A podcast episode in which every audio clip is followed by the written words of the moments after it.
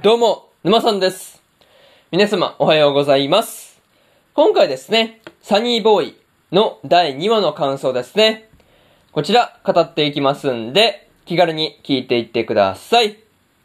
というわけで、早速ですね、感想の方、入っていこうと思うわけですが、まずは、一つ目ですね。この世界のこと、というところで、ラジダニがですね、こう、ながらたちの流れ着いた、その島のある世界ですね。まあ、そのことについて、こう、まあ、その世界のことについて、こう、説明とかをしてくれていたわけなんですが、まあ、こう、いかにも複雑そうな感じではありました。うん。まあ、でもね、帰還のルートが、まあ、考えていけば分かりそうな感じだったんで、その辺に関してはまだ安心できるっていう感じですね。うん。まあ、とりあえずね、こう、元いた世界とは違うっていうところに関しては、こう、まあ、当たり前のことだったんですけど、まあ、こう、元いた世界に戻る方法についてはね、まあ、こう、まあ、じっくりまだまだ考える必要があるなっていう話でした。あとはね、こう、島の世界では壊れたものはそのままになってしまっているけど、こう、学校で壊れたものはですね、何事もなかったかのように元に戻ってるっていう、まあ、その違いですね。学校と島で起きてる現象の違いですね。なんかそういうところをうまくね、まとめてくれてるなっていう話でした。まあでもね、こう、まあ学校では元に戻るっていう話で、まあそれのおかげでですね、学校の水道とか電気とか、まあこう備蓄してあった食料ですね、まあ使い放題っていうのはなかなかありがたいなという話ですね。うん。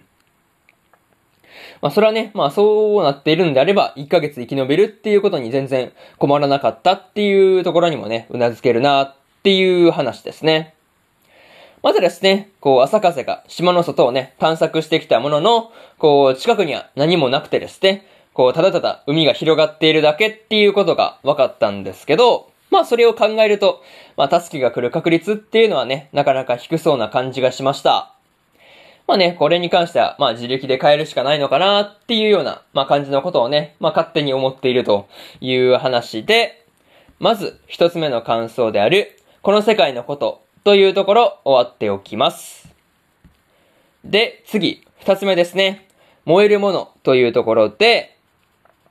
みずほの能力である、まあ、ニャマゾンですね。ニャマゾンでいろいろなものがね、手に入れることができていたわけなんですが、まあ、そのみずほ経由で入手したものが燃えてしまうっていう現象が相次いでました。うん。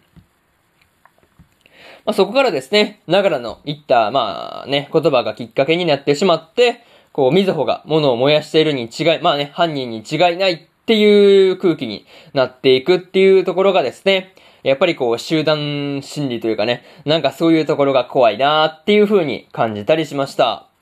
結構怖いよね。ああいう、なんていうんだろうね。犯人に祭り上げられる感覚というかね。なんかそういうところが結構怖いなっていうことを思ったりしました。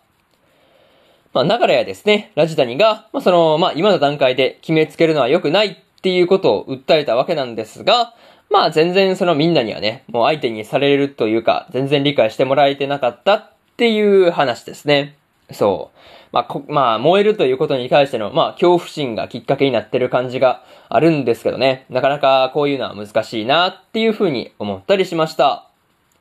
まあ、しかもね、それをいいことに、こう、またしても星がね、暗躍していたわけなんですが、またまだね、こう、星の狙いが何なのかっていうところがつかめない部分ではあるという話で、あとはね、そんな星がですね、ポギーに対して、まあ、みずほがですね、さすが上級国民、国民ってね、言っていたわけなんですが、まあ、意外とその言葉が何かしらこう、重要そうな感じがするんだよなっていうことを思ったりしました。うん。そう。なんとなくそこが重要そうな気がしたっていうだけの話なんですけど、まあこれとりあえずね、個人的にその辺に注目しておこうかなっていうふうに思ってるという話で、二つ目の感想である、燃えるものというところ終わっておきます。で、次、三つ目ですね。きちんと説明をというところで、みずほがですね、まあ、こう、お札を振らせてですね、わざと燃やしたんだっていうことについて謝っていたわけなんですが、まあ、それによって物が燃えるっていう事件については一段落っていう感じでした。まあ、この世界でですね、物が燃えていたのは、まあ、交換したのかどうかっていうところが鍵になってるっていうことが重要だったっていうのは意外でしたね。そう。まあ、みずほからね、まあ、こう、対等に、まあ、なんていうの、取引をして、こう、受け取ったわけではないっていう話なんですよね。そう。だから燃えてしまったんだっていう、この世界のルールだったという話ですね。うん。個人的にはですね、それを分析して見抜いたラジダにはですね、まあ、シンプルにすごいなっていうことを思ったりしました。うん。なかなかすごいですよね。そんなこう、パッと見抜けるもんじゃないですからね。そう。なんかそういうところを見抜いたっていうのはマジですごいなっていうふうに思ったりしましたという話で、またね、こう、ながらが水穂の猫をね、助けて、引き渡して、引き渡したりしたことで、こう、まあちょっとだけね、水穂からの好感度が上がってるっぽかったんですけど、まあとりあえずね、今後のこう、水穂の、まあ動きというかね、まあ水穂がこう、ながらとかにね、絡んでくるのかっていうところとか含めてですね、まあ水穂の動きにはですね、注目しておきたいところという話ですね。うん。あとはね、こう、猫を助けてくれたお礼に、水穂がね、ながらに対して帽子をくれたっていうのを見ていて、まあ、水穂もね、なかなか、まあ、口とかはね、ああいうこと言ってますけど、なんだかんだ根はいい子なんだよなっていうことを思ったりしました。そういうところで、三つ目の感想である、きちんと説明をというところ、終わっておきます。で、最後にというパートに入っていくんですが、今回は島での話がね、描かれていたわけなんですが、まあこう、水穂が疑われていくっていうのはね、見ていて辛いところがありました。またね、ラジダニが恐竜コインという、まあ電子通貨をね、作っていたわけなんですが、まあこれによって実際ね、物に、物が燃えてしまうっていうことがなくなったのか、その辺がね、気になるところではあります。うん。それとですね、こう、まあ、ながらに対して、みずほがですね、少しは心を許したっていう感じがあったんですけど、まあ、こう、みずほがですね、ながらたちと一緒に行動したりするようになるのかとかね、まあ、そういったところも気になる話ではあるというところですね。うん。まあ、とりあえず、こう、つかめそうだと言っていた望みにですね、まあ、注目しつつ、次回の話をね、見ていこうと思います。そういうところで、今回のサニーボーイの第2話の感想を終わっておきます。で、先週ね、第1話の感想喋ってますんで、よかったら第1話の感想もね、聞いてみてくださいという話と、今日ね、他にも3本更新しておりまして、出会って5秒でバトルの第2話の感想と、探偵はもう死んでいるの3話の感想。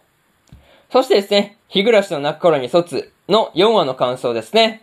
この3本更新してますんで、よかったら、こっちの3本もね、聞いてみてくださいという話と、